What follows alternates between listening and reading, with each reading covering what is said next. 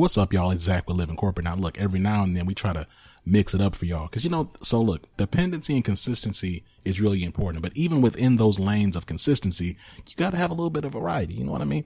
You don't come home and just eat the same thing every day. Or even if you do, you know, you got a meal prep thing. Maybe sometimes you put a little red sauce. Maybe sometimes you put a little green sauce. You know, you got to just, you know, mix it up from time to time. Maybe sometimes you grill it. Maybe sometimes you saute. Maybe sometimes you rotisserie. You got to just, am I hungry? Yes, I'm hungry, y'all. My bad. Listen, check it out. We have another entry for y'all from our See It to Be It series. Amy C. Waninger, CEO of Lead at Any Level, as well as the author of Network Beyond Bias. She's actually been a member of the team for so while for a while now. So shout out to you, Amy. Yes, thank you very much for all of your work here. Um, and part of her work has been in driving the series called See It to Be It.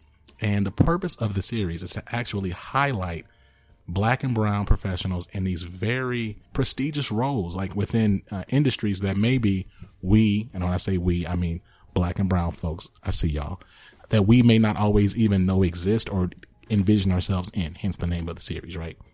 So check this out. We're going to go ahead and transition from here. The next thing you're going to hear is an interview with Amy C. Waninger and a super dope professional. I know y'all going to love it. Catch y'all next time. Peace.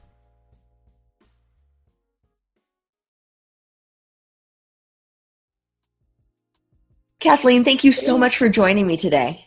Of course. Thanks so much for having me, Amy. I appreciate it. Oh, I appreciate you so much. Okay. And I want to jump right in because you've okay. had so much going on lately, and I want to make sure we yes. get to all of it. Sure, so, sure. Can you tell our audience a little bit about your background in the sure. education space, the non for profit, and community service?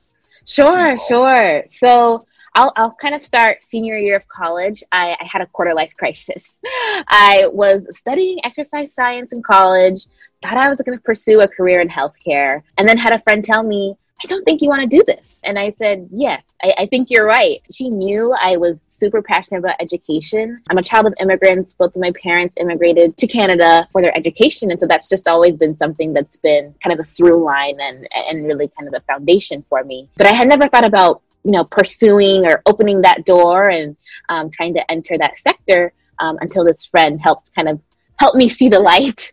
Um, and so essentially, I graduated college um, and entered an AmeriCorps program called City Year, um, and it was this perfect opportunity for me to enter, you know, the landscape of education. I wasn't exactly sure if I wanted to be a teacher, but I, I wanted to be in the classroom to engage with young people um, and see if that was a space that I wanted to be a part of. And so City Year was this perfect happy medium where I was able to step into the classroom, support a teacher, um, facilitate small groups, um, help build culture and climate um, at a school, and really, you know, kind of put my foot in the door um, within education. I did that for two years. Basically, a year in, I thought, you know, teaching it's not for me. And I, will say never say never because I who knows, you know what what could happen. But I recognize I applaud teachers and they are, you know, our heroes really amongst us. Um, but I was like, I, I don't quite want to do that. Um, but I want to stay involved with young people. So I want to support them and, you know, be involved in some sort of program that works with young people and, and just support them in being, you know, their best selves. Um, so that took me to Embarc, where we do experiential learning. And so it has been such a privilege. Um, we're a nonprofit, um, and we believe experiences matter. So we actually tap um, our city as a classroom. We believe that learning takes place beyond the four walls of the classroom. Um, I think, you know, if we think about what we learned in physics or algebra in high school, I don't think many of us are using the quadratic formula in our everyday lives. Um, you know, we're networking with people. We are, you know, just all these different socio emotional skills that are just so necessary to be able to thrive and um, do well in kind of whatever path you choose in that post secondary space. And so, Embarc is, is an opportunity for young people to really to gain and grasp all that knowledge, to meet people, to see people who look like them, um, doing things that they didn't even know quite existed or is possible for them. And so, it's been really just a great privilege to um, be curating experiences for the past few years, kind of being within that space. That's fantastic. And so you're with Embarc, you were working with high school age kids? High school students, yep. Okay. High school students, and so tell me a little bit about, because I know you said it's it's kind of like um, field trips on steroids, right? Yes, how you yep, described it to me before. Yeah. And so yeah. can you give us an example or tell us a story from one of those events? Sure, sure. So one of the experiences, we took students to Digitas, which is an ad agency in downtown Chicago. And oftentimes when we are building these experiences, you know, we believe that learning can take place anywhere. And so, you know, we had a connection with somebody who worked at the ad agency, and we thought, hey, would you be open to opening your doors, having some high school students walk in this building and learn about what you do in your day to day life to help them understand, you know, what a, a, career kind of in the ad world looks like. I mean, we all watch TV for the most part. We see commercials and, you know, laugh at them sometimes or sometimes don't laugh at them because sometimes they're not that great. Um, but you know, there there's a, a whole set of people who work and put those things together. And so it, it was great to build that experience. We brought um, a classroom of students to this downtown Chicago building. And we actually met with a woman who was actually from the neighborhood of where the students were coming from. And she had this just incredible story. Something that we always try to do in experience is, you know, there's the interactive part of students you know, being able to learn about the career and participate in challenges to help them really understand what is it that these individuals do. But then we also make sure just to have some storytelling with the people that they're working with and have them share, you know, how did they get here and, you know, take advice and just do Q&A. And so this experience was just especially important to me because it was this really powerful moment where this woman who came, you know, from the same neighborhood that the students also come from had a very similar story and background and just was relatable to the students um, who, who, looked like them who had just very similar family backgrounds to them as well understood just the struggle that they that they sit in as students from their neighborhood and then was able to tell them like you know it wasn't perfect you know was just very candid with them about you know the different steps different challenges, drawbacks she had to kind of get where she was at now. And, you know, told them, hey, if you want to talk more, I want to make that time, you know, available and space and be here for you as well. And so that those are always moments that I'm like, ah, yes, this is why we do what we do. Because you don't know what you don't know. And so for students to step into that space where they felt like they, you know, it's downtown Chicago. Many of them don't go there super often, feel like they don't quite belong in spaces like that. Because, you know, we, we work with Black and Brown students, and oftentimes you know, corporate America is very white for the most part. And so when you're able to meet individuals who look like you can actually, you know, relate to, that's just incredibly powerful um, and, you know, helping them kind of broaden just their worldview of, of what's possible for them. Well, you know, that's a mission close to my heart because that's what this whole interview series is about is yeah. helping people see what's possible for them, you know, yeah. in the community, in the economy, and in their careers. Yeah. Uh, because so many of us don't see all of mm-hmm. these jobs every day. Yes. And right. it's so hard to imagine something if you don't know it exists. So right. I just I applaud you for that. I think that's such a, a wonderful way to invest in your community. Yep. Um, but I'm sure you were on a similar learning journey to your students in terms of seeing sure. things that that you maybe didn't know existed, or yeah, uh, you know, just building your own network. And that's yeah. Oh yeah. Well. Yeah, definitely, definitely. I mean, for me, obviously, what we do for the young people is is awesome, right? I'm do, but even just for myself, being part of the program and um, making connections, I've been able to see it. I'm not from Chicago as well. So as somebody who, you know, didn't grow up in the area, it's just super important for me to really understand and listen to people who've been there and understand the story and what's happened, you know, and, and just talk to real people. And so for me and just in my own development, it's been really important as I've built connections and, you know, gotten to know the city through just these various experiences. It's been really powerful, just even for myself and, and my own development. That's great. And I'm sure those skills have come in handy because so you worked with Embarc for a while, but you yeah. recently relocated out of Chicago. Yeah, yeah. And you have the dubious honor of having conducted a job search during a global pandemic. Yes. and I would imagine that there are a number of our listeners who are in a similar situation where for whatever reason, you know, the, the mm-hmm. economy is changing anyway. A lot of mm-hmm. people are finding themselves in transition right now. Can you talk a little bit about what you've learned and what the process looked like um, sure. interviewing without being able to leave the house, for example, or yes. know, some of the other yeah. struggles that you faced? Sure.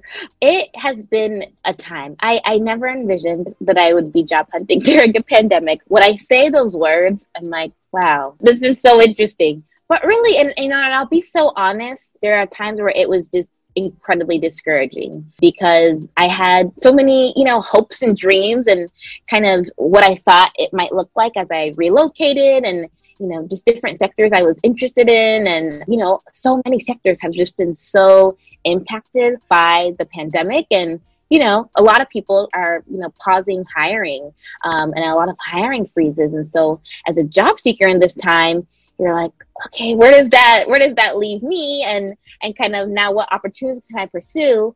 And so really, I think there was a few weeks there where I was just pretty discouraged and I kind of started just applying to anything and everything because I just said, hey, I have bills and, you know, need to just gather some sort of income. But, you know, I actually took a break, which, you know, in kind of job seeking 101, I don't think is probably encouraged to do so because it's like you need to get a job. So you like, send in your 100 applications each day and kind of keep on it. But I had gotten to a point where it was so, you know, demoralizing at a point where you're just like, I don't know, on top of just the mental health impacts of you know being stuck at home and just you know all of that and navigating that as well it, it was just a lot to manage so i said you know we're just going to take some time off. Um, and you know there are things that i know where i can take care of myself and just step away from all the job applications and do that. It provided a reset for me because when i came back i thought okay kathleen what do you know how to do well? Um, and that's building relationships. And so I got on LinkedIn and, you know, just stalked people on LinkedIn and was like, hey, there, I had made a list of the different areas I was interested in. And so I started reaching out to people in those areas, whether they were in the area where I relocated to or just kind of anywhere from just kind of different networks, reaching out to friends and their networks, asking them to help me out. And so I just started having conversations with people. And that actually lifted my spirits. You know, and for me, I'm an extrovert, so I really enjoyed it. You know, depending on who you are, you, you, you have to do things that make sense for who you are. But for me, that it was it was like a breath of fresh air for me and, you know, lo and behold, I eventually, you know, I started building connections here in, in the city where I relocated. And people started saying, you know, we're going to get you a job. I know the circumstances look really grim right now, but we're going to help you out. We're going to get you a job. You've communicated what you're, you know, what you're looking for, your, your preferences, and, you know, we're going to help you out. And, you know, so that's been amazing and incredible when you just are kind of, you know, put it out there, you know, and, and people receive that. And, you know, people are just, for the most part, very kind and, and, and want to help, you know, for the most part. That's what a big learning I've, I've learned from this process is people want to help. And if they can help, they will help. And so it, has been through my connections that um, I've been sent different job opportunities that I didn't even see just from, you know, my own job search engines that I've been using, but they are kind of in the know about positions that were about to be posted and were able to send them my way. Um, and so you know, that's led me to now I'm, I'm, currently interviewing for a position that was, you know, sent to me by somebody that I connected with. And just yesterday, she actually, she said, Hey, you know, I, I just emailed them, you know, at this, at the employer and, you know, wanted to just give them a good note about how great you are, um, just cause. And I thought, what, what? I don't even know you. Like I've only talked to you for you know 45 minutes for one conversation. But you know how do you leave just a really lasting impression with these individuals who you're making connections with? And so that's just been a really big big learning is in this time of a lot of uncertainty and unprecedented times as, as you know we're saying fall back on what you know how to do well. And for me i knew that was talking to people. So i i, I used that and it's now you know brought me to a place that you know, despite the limited opportunities because of the crisis, I'm still, you know, in a kind of in a much better place and really looking forward to, you know, where I land in terms of opportunity wise for my next chapter. That is so wonderful. And I know last time we spoke, I said, I hope that yeah. you have multiple amazing offers to choose from and it looks like that's we're going to keep our fingers crossed but it looks like that's what's yeah. happening right now but no i think it's fantastic and one of the things that you said which i found to be true too kathleen mm-hmm. is you know you struggle struggle struggle push push push Mm-hmm. And then all you had to do was just stop and let the universe catch up with you. Mm-hmm. Yeah. Yeah. And just allow yourself like space to take a deep breath, right? It's like right. when we're it's like if you're if you feel like you're drowning, right? And you start to mm-hmm. panic and you're mm-hmm. splashing and you're going crazy in the water. it's yeah. like you're never going to get anywhere, right? right.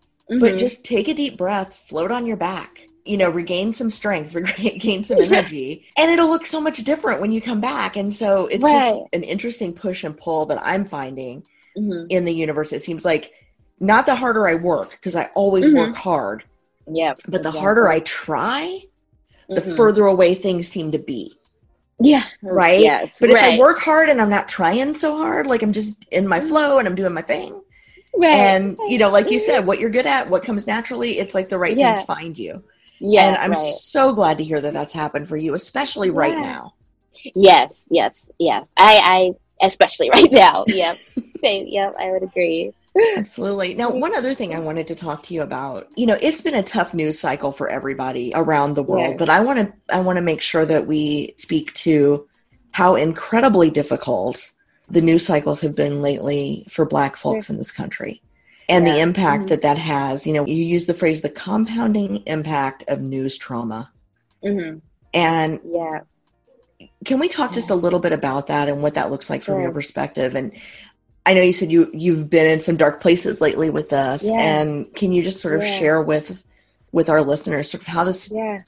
how this feels for you? I'm sure a lot of them will be able to relate. Yeah. But also, how are you how are you coping with this? Sure, sure. Thanks for asking, Amy. So it's a lot, um, and I've kind of sitting in where we're at in this pandemic. I, I see everything now as there's pre-corona world and then the world we live in now. Um, and so i you know and i often i think about that time of life before kind of is, is really how i see it sometimes. And, and life now i mean just even going to work is draining sometimes. And going to work is you know coming to sit at my desk in my basement um, and attend meetings for work and do that. But just that alone just can be exhausting at times because of the nature of you know being home for the extended amount of time that we have. So someone like me who you know I, I really thrive off of my relationships with others and you know enjoy seeing people and hanging out with people um, you know social media i actually when the pandemic happened or at least you know in quarantine and lockdown i turned off social media just because i was like this is too much um, can't handle this but then I found myself being isolated and I was like, ah, I need to see something. So I hopped back on um, and trying to just kind of find boundaries of, okay, how much time do I allow this? Um, you know, do I allow myself to be on here and do this? But then, as, as, as we all know, um, image and video, one after the other, of the you know unjust killings of people who look like me, of black men and women, of trans black men and women as well, and it makes me think i'm like okay well in a in a, in a pre you know non-covid world there was almost a way for me to kind of escape um, and and numb a little bit of, of the pain and the grief um, when you know that news came out because there was always kind of somewhere to go. I, I either had to go to work or I, I worked a part time. There was you know I, there was ways to escape it, which also is not healthy. So that there's that. Um, and, and, I'm a big proponent and huge advocate of therapy and counseling, and that that's something I, I personally invest in. But now, when when you're in this world where I, there is nowhere to go, um, and so you're sitting at home with just you and your thoughts, a dark place is, like you mentioned, is where I've gone because I'm not entirely sure how to how to cope um, when you know, being in a pandemic is something none of us have really gone through.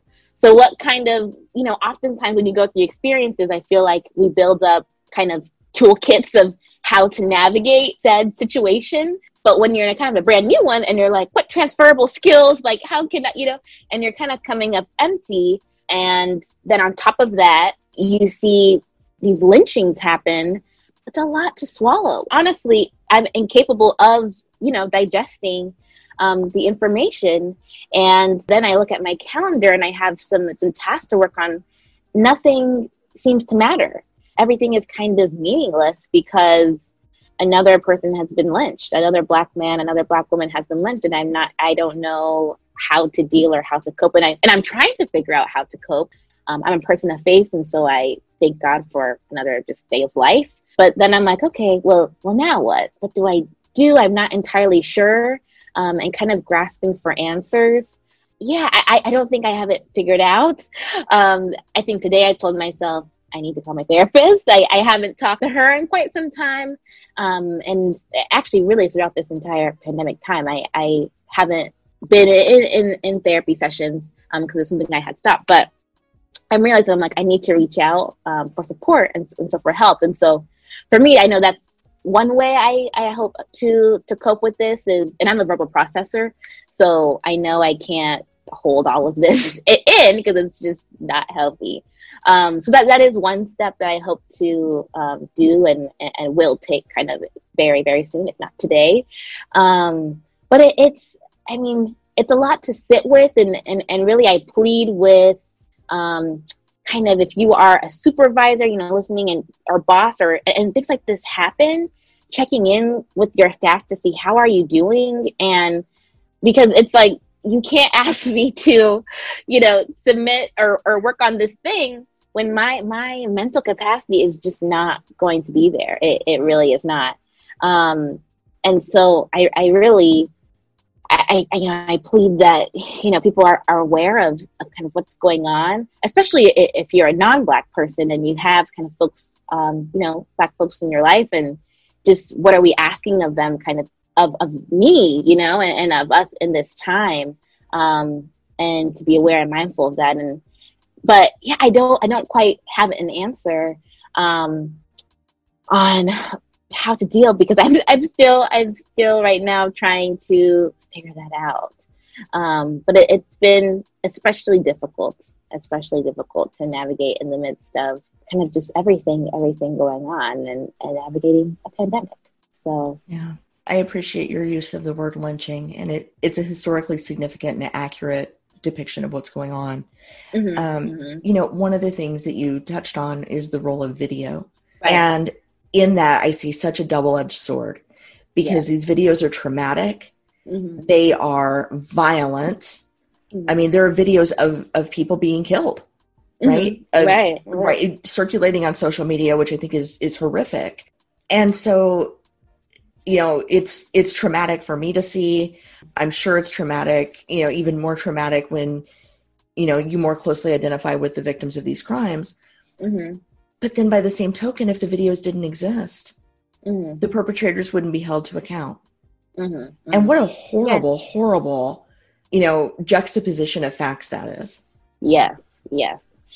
Yeah, and it's you know, and I'm such a I've I've been getting louder and louder on social media to to say like we can't that you know the videos of the lynchings can't circulate um, because it's it's just yeah like I said traumatic. Um, but in the Amy Cooper case, if we didn't have that video, I, you know, I don't know if, you know, I know now we all know she's been let go um, right from her job and I think her dog was taken away and, you know, that sort of thing. And, you know, who would that have happened if, you know, the, the video wasn't there? So, um, but her, you know, her video is interesting because, you know, nobody's getting killed in that video per, per se, but it, it's still, it is this double edged sword where it's like, the, the video should not have to exist, right? For people to believe or to understand. That's just that's not, you know, we shouldn't live in a world where you have to see somebody getting lynched to to feel for them or right. you know be be moved to to, yeah. to, take action or anything. So yeah, but let's be clear in the Amy Cooper video because yeah. you know you talked about well no one was getting killed in that video. Yeah. You know, Amy Cooper watches the same news we all watch. Yes. Right? Yeah. Mm-hmm. Amy Cooper has seen numerous incidents of black yeah. men being shot first and questions asked later for sure. minor offenses like, you know, wearing a hooded sweatshirt or, sure. you know, playing with a toy gun in a park or, sure. you know, standing in Walmart or sleeping in their own bed. Yeah.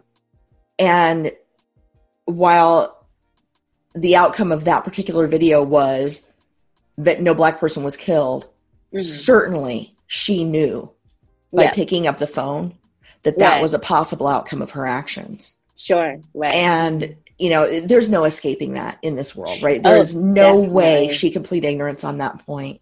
Yeah. And you know, and I think the violence is there. I mean, the fear that I would feel if mm-hmm. I knew that somebody could could murder me with absolute immunity. Right. Mm-hmm. Yeah. And watch somebody call in that hit on me mm-hmm. or attempt to. Right? Yeah. Because that right. I mean that's what's happened.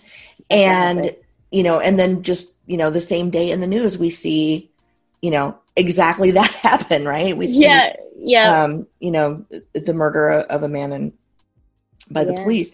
And so I just you know, I don't I don't think that any person in this country can plead ignorance about mm-hmm. the possibilities mm-hmm. of what can happen. Right. When right. police are unnecessarily called to a, a, scene involving a racial incident. I want to put a point on that because, and here's the thing that I've learned, Kathleen, is white people won't hear it if a white person doesn't say it. Mm-hmm. And I want my voice to, to sure. be heard saying, like, this sure. is not okay. We know better. Yes. We know what happens you know mm-hmm. it's not enough for us to to pretend that mm-hmm. this doesn't exist or to look the other right. way or to not right. engage in it right we have to mm-hmm. actively dismantle this totally yeah yeah because exactly. if we don't actively dismantle it if we white folks don't actively dismantle it we are perpetuating it mm-hmm. we are so, perpetuating yeah. it and mm-hmm. this mm-hmm. this cannot continue totally and, it, and i mean i think my thoughts too around that were is just that you know amy cooper's i think there's some stuff going on that she was quote unquote liberal, and so there's like this whole thing about party lines and, and that whole thing as well. Um, but you know, Amy Cooper's who you know allow just white supremacy and you know lead to black death. That's just ultimately kind of you know what that gets to. Um, and so it has to be called out and said, you know, for what it is um, and, and what had when what happened. Um, but it's yeah, it's just there's a lot. There's there's a lot. There's a lot. Yeah, 400 mm-hmm. years of unchecked racism yeah. and white supremacy. Yeah, you know these are not isolated incidents. They're a pattern. They're an inevitable yeah. pattern yeah. of the sins of our past, and until mm-hmm. we reckon with them, it's just it's. It, yeah, we're just going to have to do better. I mean, we just have mm-hmm. to. Yeah. But, and I don't want to belabor the point, but I know that that's something that's on a lot of people's minds. And, you know, you had spoken mm-hmm. so um, from the heart about that and i wanted to be sure yeah. to to touch on that because sure. it is top of mind for so many people and mm-hmm. you know in particular you know in communities of color mm-hmm. Um, mm-hmm. and yeah. i'm just so sorry yeah yeah and i'll and i'll say even just in in black communities right i think it, it's important i think there's this sometimes notion that and i try to always push back you know using people of color jargon sometimes or using that and of course people of color all face various injustices and things, but I think specifically in these instances of an Amy Cooper and you know what happened with George and with everybody else, right? It's it's affecting Black bodies and so it's affecting Absolutely. Black communities. Um, so just being sure to just you know make that very distinct. And I was thinking, even as I said it, I was thinking, no, I meant to use the word black. You know, Hispanic and Latino communities mm-hmm. have their own issues with mm-hmm. you know threats of deportation and things like that. So mm-hmm. it's a different policing and a different mechanism of control, but the root of the racism is is very much the same. Definitely. So Oh my goodness. Well, Kathleen, thank you so much for your time today. I know we got really deep and we didn't really end on a really high note, but um, you know, I know that it is a lot, right, to deal with mm-hmm. all of the news and all of the pandemic and the job yes. search and the relocation. Yes. And if I may share, you sure. had um, you had wedding plans for this fall that you've had yes. to change as well. Yes. yes. But the wedding's still on. The wedding's still on. It, it just will most likely look very different from what we originally planned. But that is, I mean, and the this pandemic is such a this mix of emotions that you know, just on the spectrum. And, you know, it, it, it's tough. If you had told me that, oh, no, you probably aren't going to throw the huge party that you thought, I'd be thinking, absolutely not. Like, I've always wanted the big party and whatever. But, um, you know, this time with my thoughts has made me just recognize what's actually most important here. Um, and, and that's what needs to get done. And so now I'm, you know, most likely throwing this like small intimate affair that I never knew I needed. Um, but it's, you know, it's it's happening, and I wouldn't, you know, have come to that realization if it were not for the current circumstance that we are in, which is, you know, I don't know if that's a good thing or a bad thing, but it, it, it's where we sit now. So, um, yeah, you know, love love is not canceled. That's the, the hashtag I've seen oh, going around. I love so, that. Yeah, yeah. Absolutely. Well, Kathleen, yes. congratulations Thank on you. the culmination of your job search. I'm so thrilled for you. And Thank I look you. forward to great things from you in the future. Thanks so much. Thanks for having me on. You bet.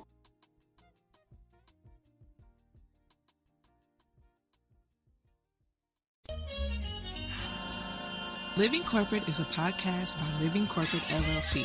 Our logo was designed by David Dawkins. Our theme music was produced by Ken Brown. Additional music production by Antoine Franklin for Musical Elevation. Post production is handled by Jeremy Jackson. Got a topic suggestion? Email us at livingcorporatepodcast at gmail.com. You can find us online on Twitter, Facebook, Instagram, and living-corporate.com. Thanks for listening. Stay tuned.